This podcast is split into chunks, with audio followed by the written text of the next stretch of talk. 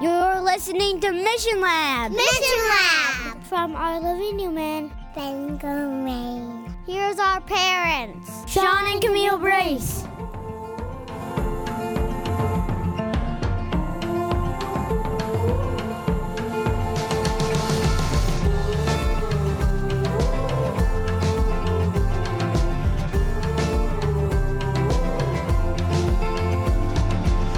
Guten Tag and hello, everybody. This is Mission Lab, episode 81, coming to you from stormy Bangor, Maine.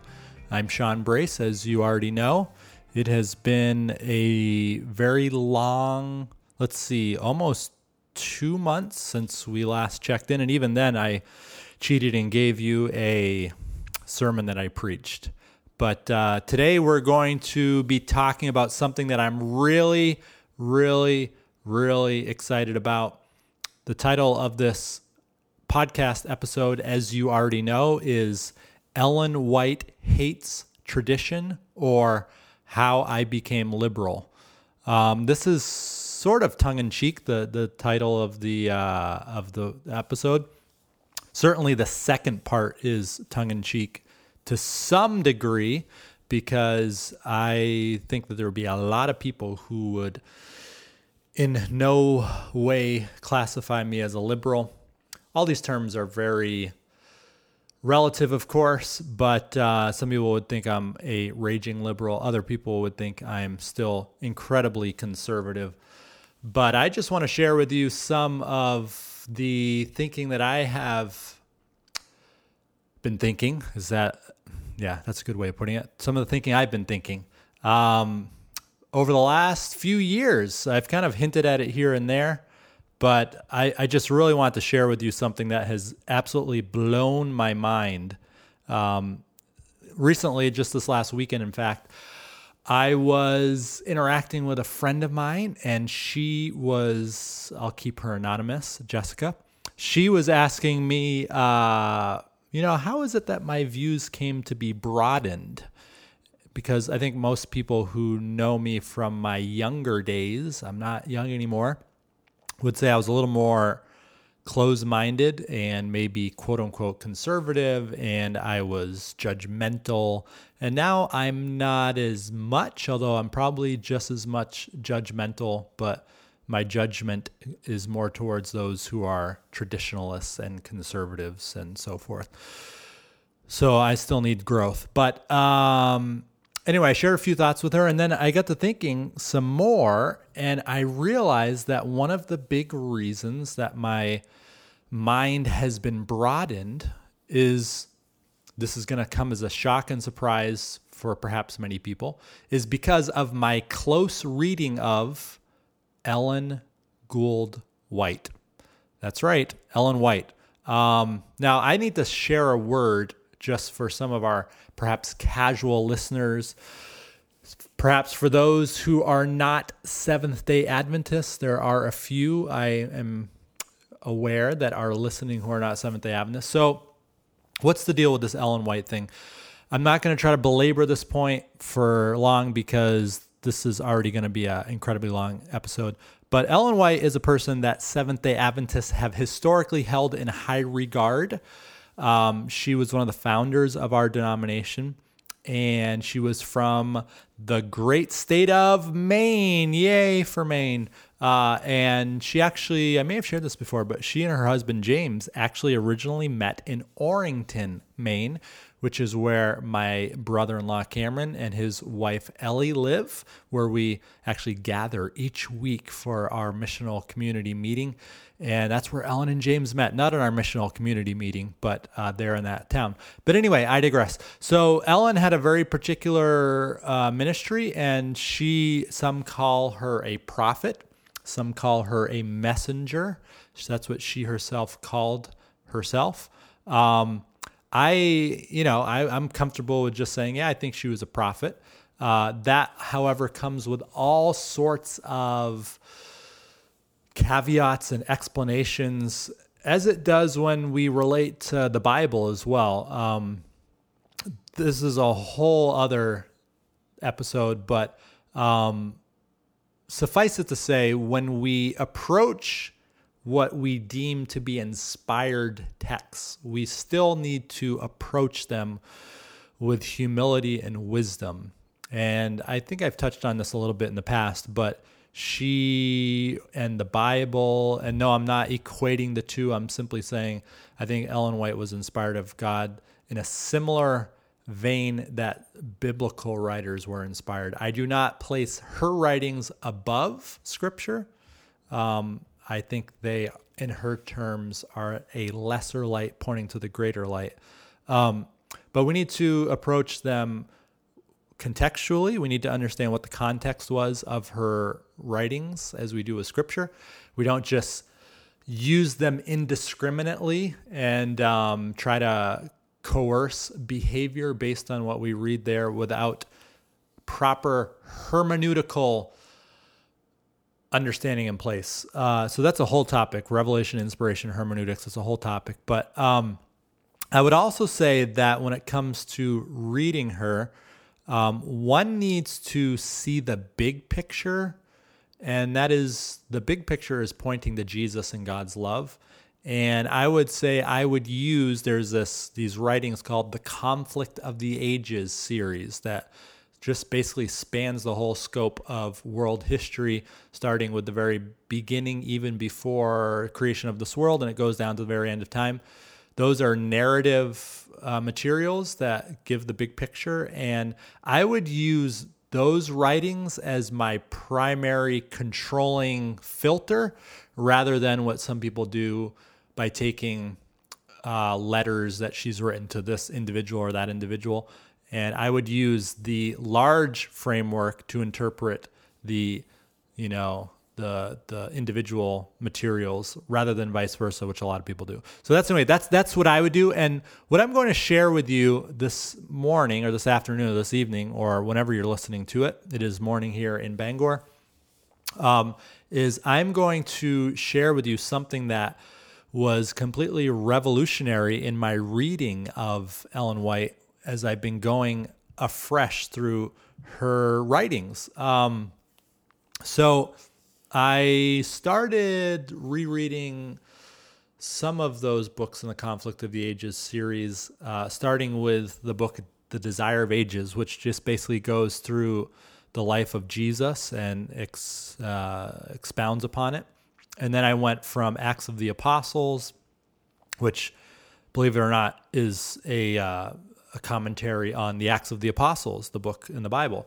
And then I slid the net to the next uh, book in the series, which is the final book, which is called The Great Controversy. And I started noticing something really interesting as I was going through those books. And I've also been reading more recently, again, I've read all these books multiple times, but a book called The Ministry of Healing, another book called Thoughts from Mount of Blessing, which I'm reading right now. Uh, of course, my all time favorite has been Steps to Christ, although it's being replaced by Thoughts from Mount of Blessing. And then another classic one, which is Christ Object Lessons. And I and I started noticing something really interesting. Now, another caveat is in place. I realize that no doubt my reading of her writings says as much about me as it does about her. It says as much about my views as it does her views. It's kind of like um, the analogy I would use is that my brother in law, Duncan, down in Florida, he has a Tesla. And when we went to Florida this last summer, this last spring, we were riding around in his Tesla. And I'm thinking, you know, I never really see any Teslas in Maine. Like nobody has a Tesla in Maine. When we come back, it's like my kids, they love to point it out. Like, oh, there's a Tesla, there's a Tesla, there's a Tesla. Suddenly you see Teslas everywhere because you know someone with a Tesla. Or if you buy your own car, you're like, you're buying a new Honda Civic. You're like, yeah, nobody drives a Honda Civic. And then all of a sudden you see them everywhere. So I, all this is to say is that we are often reading, we often notice what we want to notice. And so I will say that about um, what I'm seeing in Ellen White's writings. With that being said, what I noticed in her writings is that she absolutely has no patience for and interest in and sympathy for this word that I have labeled tradition. She has a lot of disdain for tradition. She, indeed, I will say it, she hates tradition. Um, and other terms that she uses is formalism, ceremonialism, superstition.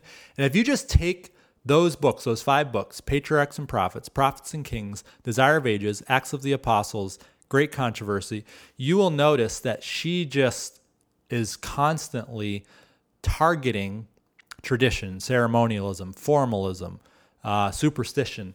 And it just really got me to thinking that um, this is something that I need to pay attention to.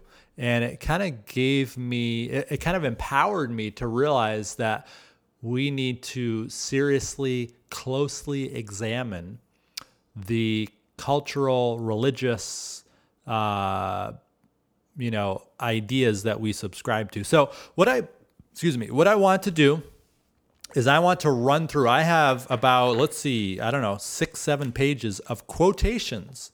And these are only the highlights. There's a lot more that I could get into. I want to go through some of the the ones that get my attention the most um, about her thoughts on, and I specifically, even though I have read through these and I've underlined them and I've marked them down as I've gone through the books chronologically, I've now gone back in preparation for this episode and just searched for the word tradition or traditional or traditionalism or whatever. Um, in her writings. And so these are this this is only this only scratches the surface. I have about like i said five or six pages six or seven pages of just the highlights. And i could i have like you know 10 more pages of other ones that i didn't even include in this but anyway i want to run through them and give you a flavor a sense for the flavor of what she's saying um, i would i would uh, also say to you that if you want a copy, a hard copy of this, I'd be happy to send it to you, email it to you. This is, uh, I can, yeah, my email address is seanbrace at gmail.com. And I realize, and this is one of the dangers we run into, whether it's with scripture, with Ellen White, or any writer that we could read, it's easy to take things out of context. And a lot of times that's why Ellen White or the Bible is disdained because we wrest things from their context. And so I recognize the danger of doing that, but I'm going to do it anyway uh, because I feel like this is in harmony with the the tenor, the overall paradigm that she's working from. Um, and so just, yeah, email me, seanbrace at gmail.com. By the way, before I forget, I had a good friend again this a couple weekends ago saying they want to hear more Camille again on the podcast. And so what I'm going to ask you to do is I'm going to ask you to email Camille telling her that you want her to come on the podcast again. Her email address is Cami Brace, C A M I B R A C E, at gmail.com. Send her an email and say, We want you back on the show. Okay, so uh, without further ado, I am going to read you these quotes and I'll cite for you the source and I will try my hardest, try my hardest to read them with little or no commentary, okay? So here we go. This one, this first one, starting with Prophets and Kings, page 709. She writes, with all these minute and burdensome exactions, it was a practical impossibility for the people, that is the Jewish people, to keep the law. The great principles of righteousness set forth in the Decalogue and the glorious truths shadowed in the symbolic service were alike obscured, buried under a mass of human tradition and enactment. Those who were really desirous of serving God and who tried to observe the whole law as enjoined by the priests and rulers groaned under a heavy burden. The traditions of men were a heavy burden. They want to stay faithful to God, but they were overwhelmed by. Sorry, this last part is by me. Um, this uh, they were overwhelmed by these man-made traditions. Okay, so number two, Desire of Ages, page eighty-four. As the condition of the people began to open to Jesus' mind, he saw that the requirements of society and the requirements of God were in constant collision. Men were departing from the word of God and exalting theories of their own invention, they were observing traditional rites that pos- possessed no virtue. Their service was a mere round of ceremonies. The sacred truths it was designed to teach were hidden from the worshippers. He saw that in their faithless, faithless services they found no peace. End quote. All right. Next one Desire of Ages, page 150, 150. Check this out. The ministry of Christ was in marked contrast to that of the Jewish elders. Their regard for tradition and formalism had destroyed all real freedom of thought or action. I just have to stop at that one. I'm sorry, I can't go on. Um, tradition and formalism had destroyed all royal freedom of thought or action. That is such a incredible indictment and a sad commentary on what happens when we use tradition to try to force people into conformity. We do not allow any freedom of thought or action. That's scary. Freedom of thought. Wow. Has that been your experience? Continuing the quote, they lived in continual dread of defilement to avoid contact with the unclean, quote unquote, they kept aloof not only from the Gentiles, but from the majority of their own people, seeking neither to benefit them nor to win their friendship. By dwelling constantly on these matters, they had dwarfed their minds and narrowed the orbit of their lives. Their example encouraged egotism and intolerance among all the classes of the people. End quote. All right. Next one, Desire of Ages, page 204. A lot of these are from Desire of Ages, as you'll note.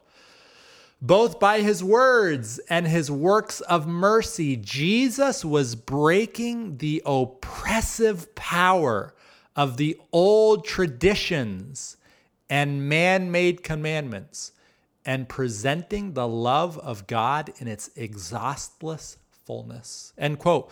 So she's making a distinction between the old traditions, the old man made commandments, and the love of God. All right, next quote Desire of Ages, page 242. Truth was unpopular in Christ's day, it is unpopular in our day. It has been unpopular ever since Satan first gave man a disrelish for it by presenting fables that lead to self exaltation do we not today meet theories and doctrines that have no foundation in the Word of God? Men cling as tenaciously to them as did the Jews to their traditions. Continuing, the Jewish leaders were filled with spiritual pride. Their desire for the glorification of self manifested itself even in the service of the sanctuary. They loved the highest seats in the synagogue. They loved greetings in the marketplaces and were gratified with the sound of their titles on the lips of men. As real piety declined, they became more jealous for their traditions and ceremonies. End quote. Now, just 10 pages later, of page 253, the teaching of the scribes and elders was cold and formal, like a lesson learned by rote. To them, the Word of God possessed no vital power. Their own ideas and traditions were substituted for its teaching. End quote. Four pages later, Desire of Ages, page 257. The leaders of Israel professed to be the to be the expositors of God's word, but they had studied it only to sustain their own traditions. I'm sorry, their traditions, and enforce their man made observances by their interpretation. They made it express sentiments that God had never given. That one is a mic drop, but I do not have a mic that I'm holding because it is on a mic stand. But I would drop it if I was holding it. That one is just, I got to read it again. The leaders of Israel professed to be the expositors of God's word, but they had studied it only to sustain, sustain their traditions and enforce their man made observances. By their interpretation, they made it express sentiments that God had never given. Wow. That is quite the earful. Okay, I'm continuing. Man, I, again, I could preach a whole sermon on these. Desire of Ages, page 278. Priests and scribes and rulers were fixed in a rut of ceremonies and traditions. Their hearts had become contracted like dried up wineskins, to which he compared them. While they remained satisfied with a legal religion, it was impossible for them to become the depositories of the living truth of heaven. End quote. Again, I could comment on that, but I'm going to keep going. Next one, Desire of Ages, page 279. The scribes and Pharisees had no desire for the precious new wine until emptied of the old traditions, customs, and practices. They had no place in mind or heart for the teachings of Christ. They clung to the dead forms and turned away from the living truth and the power of God. All right, end quote. Next one, page 286, Desire of Ages. This one is very interesting to me as it relates to the Sabbath. Desire Ages, page 286. Christ did not hesitate to break down the wall of traditional requirements that barricaded the Sabbath. I need to pause right there for a second because that one's an interesting one. They barricaded the Sabbath through their traditional requirements. In other words, the people were not able to enjoy the Sabbath because they were so focused on and troubled by these man made traditional requirements. I wonder if the same could be said for some of us. Anyway, I'll go on. Desire of Ages, page 398. The substitution of the precepts of men for the commandments of God has not ceased. Even among Christians today, in other words, even among Christians, my insert today, are found institutions and usages that have no better foundation than the traditions of the fathers. Such, such institutions resting upon mere human authority have supplanted those of divine appointment. Men cling to their traditions and revere their customs and cherish hatred against those who seek to show them their error. Wow. Oh my. Continuing on this same quote Let all who accept human authority, the customs of the church, or the traditions of the fathers, take heed to the warning convey- conveyed in the words of Christ. In vain they do worship me teaching for doctrines the commandments of men. End quote. Next one, Desire of Ages. I still got plenty more from Desire of Ages, page 459. Many are deceived today in the same way as were the Jews. Religious teachers read the Bible in light of their own understanding and traditions, and the people do not search the scriptures for themselves and judge for themselves as to what is truth, but they yield up their judgment and commit their souls to their leaders. Woo! Let me tell you, my friends, all of us are in danger of just listening to our favorite religious figure and taking their word for it. And we don't search the scriptures ourselves and we just take it by what other people say. She says elsewhere that we are not in the business of trying to be thinkers of other men's thoughts, other women's thoughts, I might add as well. We want to we want to know these things for ourselves. We want to know what God thinks for ourselves and not just take somebody else's word for it. Okay, now this one is a this one is a crazy mic drop.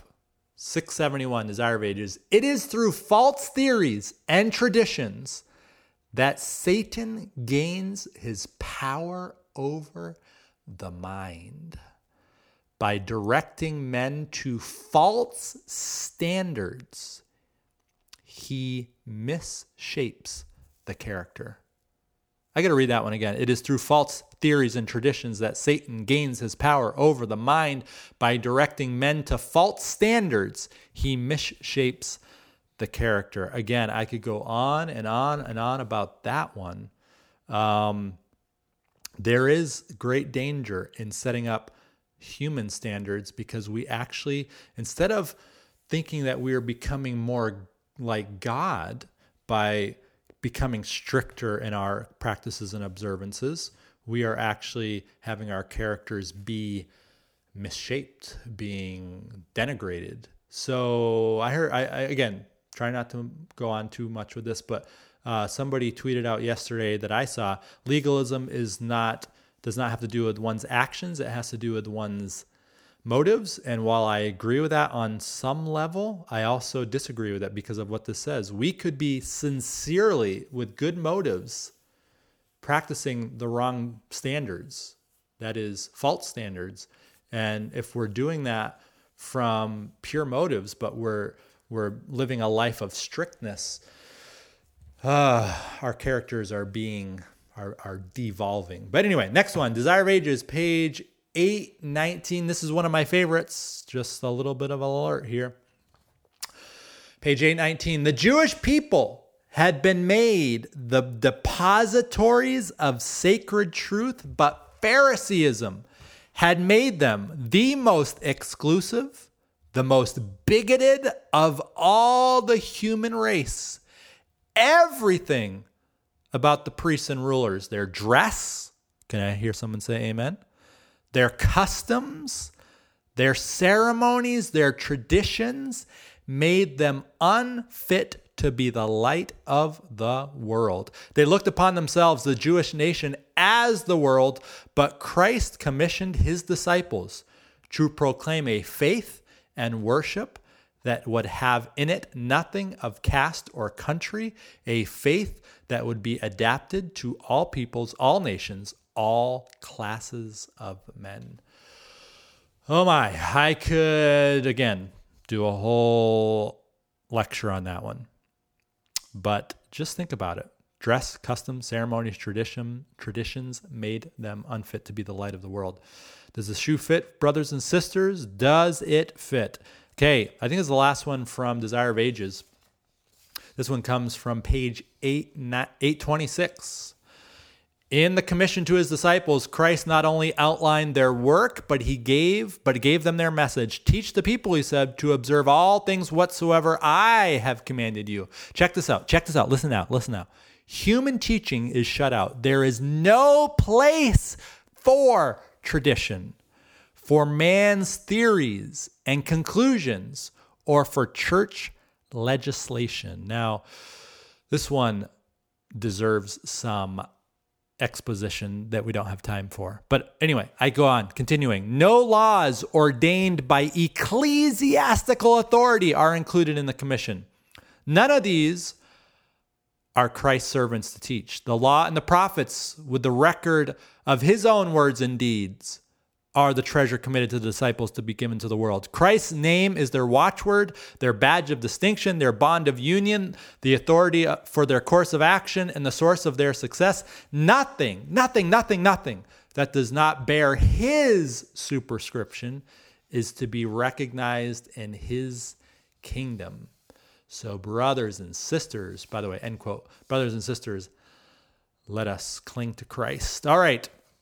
Moving now on to gr- the Great Controversy. And it's funny because when I started reading Great Controversy afresh, oh, about uh, eight months ago, 10 months ago, I don't know when it was, I was wondering, you know, all these other parts on the life of Jesus are really like resonating with me. It's been a long time since I've read the Great Controversy. And it's often um, heralded by those who tend to be more traditional as like the present truth of our time and um, I was thinking, well, maybe it might kind of not be as resonant with me. And then lo and behold, what do you know? I came across the same ideas. So here we are, Great Controversy, page 49. She's writing about the early Christian church as persecution ceased and Christianity entered the courts and palaces of kings. She, that is the church, laid aside the humble, notice this, this, this phrase, the humble simplicity of Christ and his apostles for the pomp and pride of pagan priests and rulers. And in place of the requirements of God, she substituted human theories and traditions. Wow. All right. Great controversy, page 132. This is now speaking of Martin Luther. Here I stand, this man of great principle and conviction. Here's what she writes When enemies appeal to custom and tradition, or to the assertions and authority of the Pope, Luther met them with the Bible and the Bible only. Here were arguments which they could not answer. Therefore, the slaves, check out this phrase, the slaves of formalism and superstition clamored for his blood as the Jews had clamored for the blood of Christ. Brothers and sisters, uh, formalism, tradition, superstition, it's all enslaving. It does not lead to liberty. All right, next one. Great controversy, page 164. There are many at the present day, thus clinging to the customs and traditions of their fathers. When the Lord sends them additional light, they refuse to accept it because, not having been granted to their fathers, it was not received by them. We are not placed where our fathers were. Consequently, our duties and responsibilities are not the same as theirs. We shall not be approved of God in looking to the example of our fathers to determine our duty instead of searching the word of truth for ourselves. Did you hear that, friends, brothers, sisters, loved ones? Um, we're not supposed to say, well, this is the way my dad did it, or this is the way the early pioneers of our church did it, or this is the way that the founders of our local church did it, or this is the way we've always done it.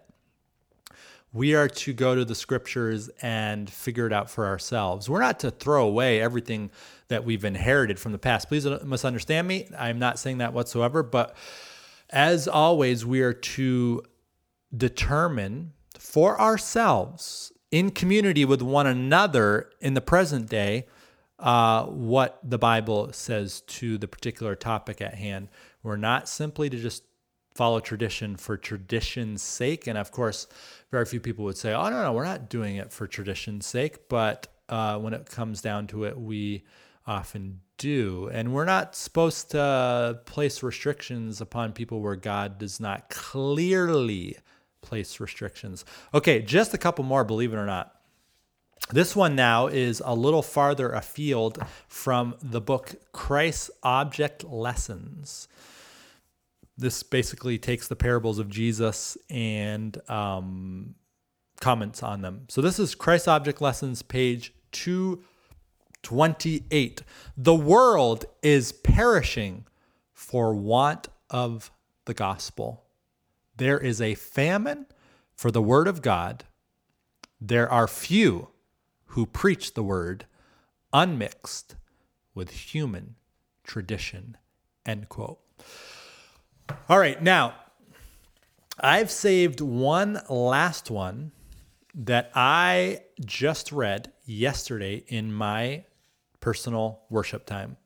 And I've saved it for last because I love it. I love it. I love it so much but it doesn't use the word tradition, but it basically scratches that very itch. And it is from the book Thoughts from the Mount of Blessing, which I said, as I mentioned before, is quickly becoming my favorite Ellen White book. And it's from Thoughts from the Mount of Blessing, page 123. You need to buckle your seatbelt, okay? This is what she says The effort to earn salvation by one's own works inevitably leads men to pile up human exactions as a barrier against sin. For, seeing that they fail to keep the law, they will devise rules and regulations of their own to force themselves to obey. So check this out. I need to stop right here. I need to explain this. What she's saying basically is number one, the law of God is spiritual and exhaustless. Exhaustless? Exhaustive. I don't know. It just it is it is far bigger than any of us could wrap our minds around. Like if you specifically the thoughts from Mount of Blessing, by the way, is an exposition on the Sermon on the Mount. And so Jesus does this in Matthew 5 where he says, "You have heard it was said that you shall not, you know, kill. I say to you, if you hate your brother, you're guilty of murder. He also says, you know, you've heard it said, you shall not commit adultery. I say to you, if you lust after a woman, you've committed adultery in your heart. And so, what basically Jesus is doing is that he is. Um, he is expanding the scope of the law and he's saying it's not merely outward it's something that takes place in the heart and so it even judges the hidden motives and and um, uh, issues of the heart.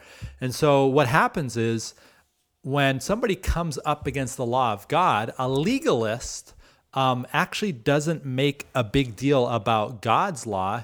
He minimizes or she minimizes it. And then what they do is they set up their own rules that they can, in their own strength, more easily uh, obey. And so they actually lower the bar. They take things that are a lot more meaningless and easy to do, and they set those up and they make it look like that they are ultra obedient and that they are that they are hyper righteous because they're keeping these little small rules but really on the inside they are violating God's actual law. And so I could give you a very easy, quick example about this. Um, you often find, and I'm speaking very much to the Adventist context, you'll often find that the people that people who are the most ornery and judgmental and uh, strict and traditional about, say, dietary practices, you will often find sexual immorality rampant in those types of communities. And I know I'm painting with a very broad brush here, but it's ha- it happens time and time again. So what they've done is they have uh, they have taken uh, God's actual um, you know commandments like don't commit adultery, and since they are unable to fulfill that, they will set up their own man-made laws and make themselves look good and feel good because they're keeping those ones. And then everyone else looks at them and says, oh man, they're really strict and, and observant. When in fact, uh, they are simply following man-made traditions. Okay, so that's that's so again picking back where we left off. For saying that they fail to keep the law, they will devise rules and regulations of their own to force themselves to obey. All this turns the mind away from God to self. His love dies out of the heart, and with it perishes love for his fellow men. Not a mystery the, the stricter I am, the more the more uh, legalistic I am, the less love I have for people. A system of human invention with its multitudinous exactions will lead its advocates to judge all who come short of the prescribed human standards. So then they just start judging everybody else and saying, "Oh, you're not as good as I am." She goes on to say, "The atmosphere of selfish and narrow criticism stifles the noble and generous emotions and causes men to become self centered judges and petty spies.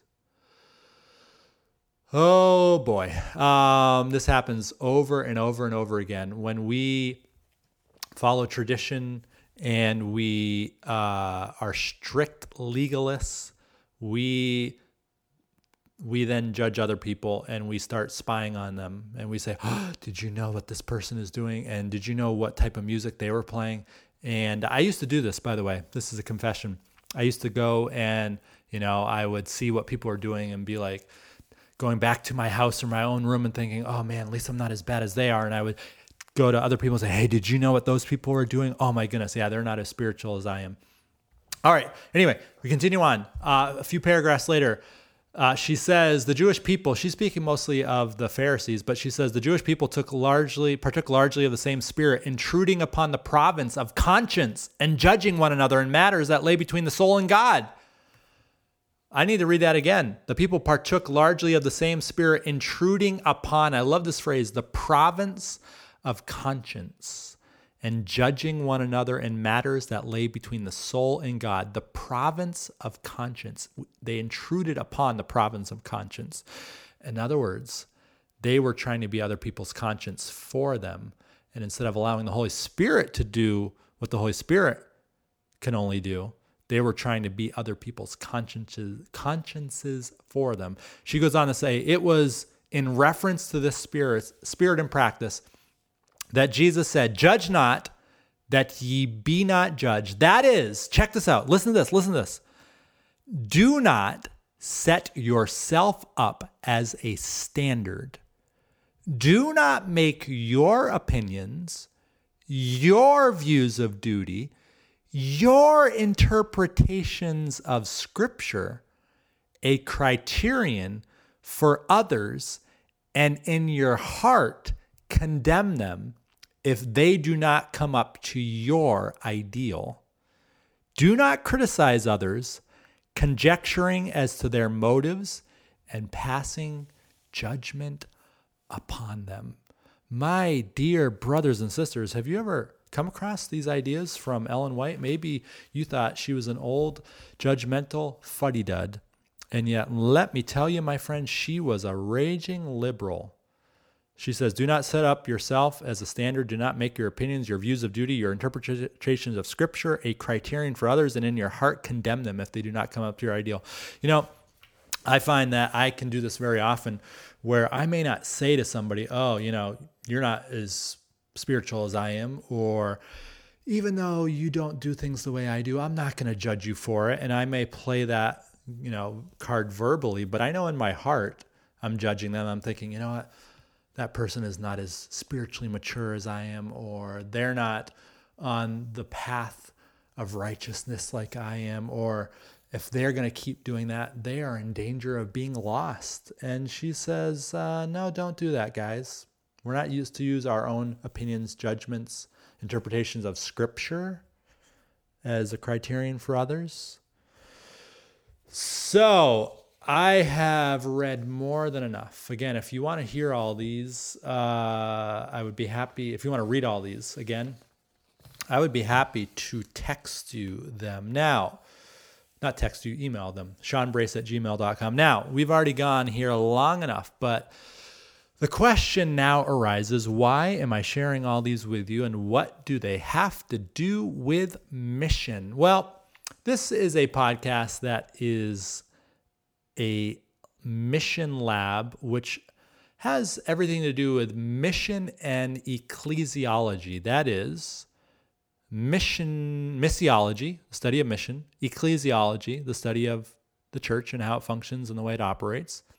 And um, what I've realized is that in my mission, that I have recognized that there's just a lot of cultural stuff that we do that gets in the way of effectively making disciples.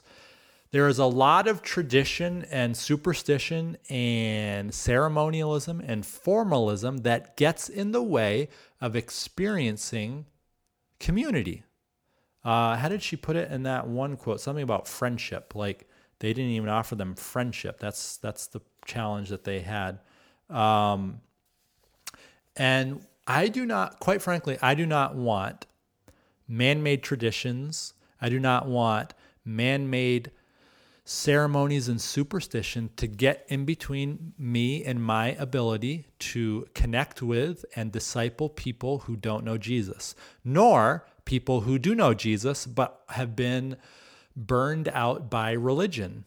And so I want to make sure that the things that I am asking of myself and the things I am asking of others are based upon what what Jesus promotes and not what I promote or my church promotes or what again not to say that these things are mutually exclusive but I want to make sure that I am living out a gospel centered life that is based upon what God has asked of us and not what man has asked of us.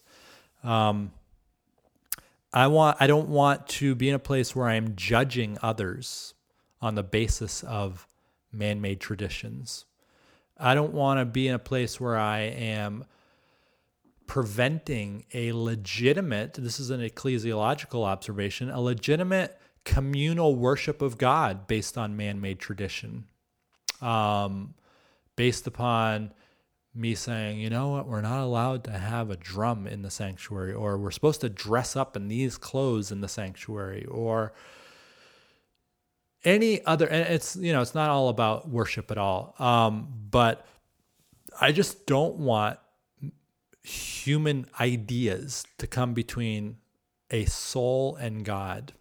And I need to be very, very, very careful that I am not putting a barricade. That's the term that she used, wasn't it? One of the terms that she uses. I don't want to put a barricade between people and God. And I, I just, I just was like, when I was reading, especially that last, quote yesterday, I was up in my room. It was a perfect fall afternoon and I was reading it. I was lying on my bed as I do when I'm in my worship time. And I just felt so much joy and peace. Like, again, that's why I have become quote unquote liberal. Like, I have, I'm still very, very conscientious. I still subscribe to all of the beautiful, powerful 28 fundamental beliefs, but there are some of my fellow tribes people who want the Seventh day Adventist Church to have 100 fundamental beliefs, or they think we do. Um, and I just have this piece that I, I, I still, I love the powerful theological paradigm that our church has been blessed to understand. I don't want that to be buried under a bunch of garbage. And I don't want the beauty of Christ to be obscured by these awful, awful traditions. And you know what? Let me let me say this. And again, I'm going on. This is a long episode, and I, I might go another hour here just to give you a warning. Although you already know because you see the time timestamp. But um, I uh, I lost my train of thought. That's what happened. Um, I yeah, I don't. Yeah, so let me say this about tradition. There's nothing absolutely, positively nothing wrong with tradition per se, okay? If that wasn't clear. What is wrong with tradition is when we elevate tradition. Well, first of all, what's wrong with tradition is if it's not God's tradition, because scripture does speak positively of God's tradition, but it uh, yeah, it does speak positively of tradition, but that is tradition that is based upon what God says, not what man says. But even beyond that, there is nothing wrong with man made tradition, so much as one, we are clear that it is man made tradition and not God tradition. And number two, we do not urge it upon other people as though their standing with God was dependent upon them embracing the tradition that we ourselves have made. Okay? So we that's that's the problem. That's that's the the, the danger we get into with man-made tradition. Also, also, we do not want to imply or even explicitly say that people are either in or out based upon those traditions. Okay? Even even the right things, even the right beliefs we get into trouble when let's just take the seventh day Sabbath, which I think is a very, very biblical, important, beautiful idea. Um, we, even though even though it's in, entirely true and scriptural, the problem we run into is when we make the Sabbath a a criteria that implies that if you keep it, you're you're you're chosen of God. And if you don't keep it you're not chosen of God. Or if you keep it you're in God's favor. If you don't you're not in God's favor. Or as though if you don't keep it you are obviously not growing in your knowledge of God. I what I'm more interested in and this is part of you know where I have um, grown is I'm more interested in the direction somebody is going than where they are in that particular moment and so I'm willing to um, give them some slack.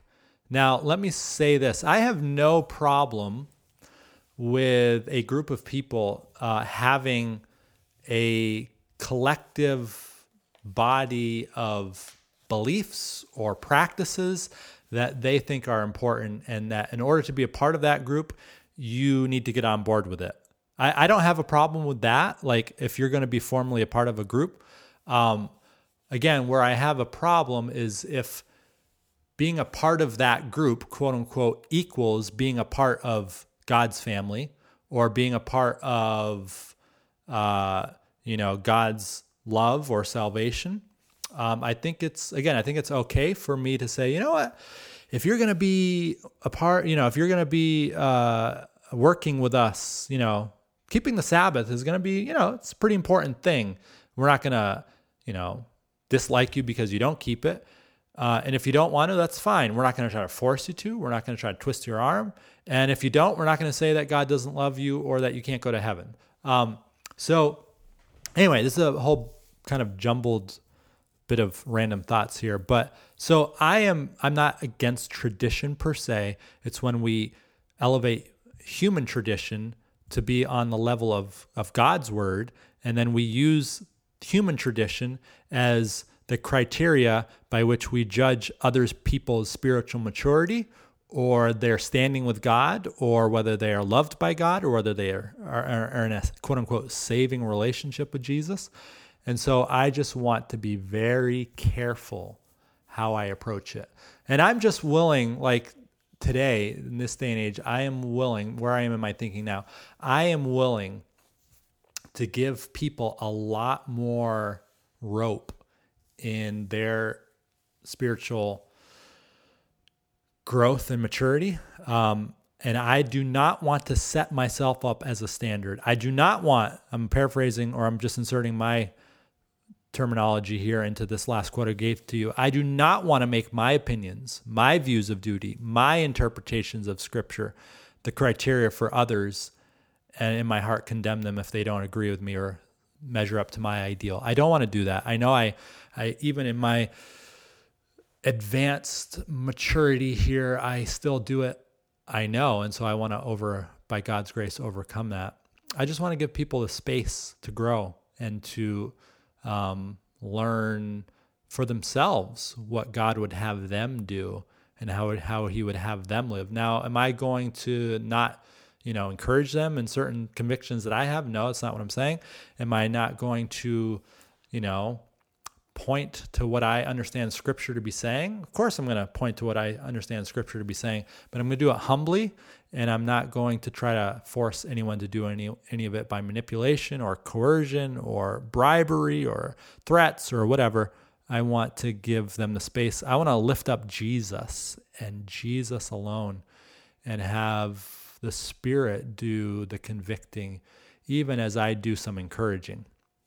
Okay, so I trust after almost an hour of pontificating that this has been helpful for you. Um, I think we have such a powerful we have such a powerful theological paradigm. We have such an awesome mission that God has invited us to participate in. And yet we get so derailed and sidetracked by garbage. And I don't want to do that anymore. And that's why I, my friends, that's how I became liberal because I started really paying attention to what Ellen White says, among other things. Okay? So, those are my thoughts for today. Episode 81 Ellen White Hates Tradition or How I Became Liberal.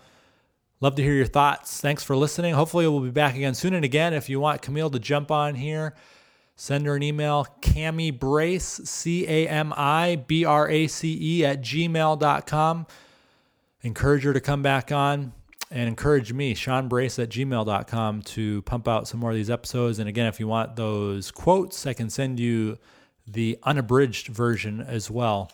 Um, Sean Brace at gmail.com. Hope you have a blessed rest of your day and happy fall. And we'll talk to you again soon via Mission Lab.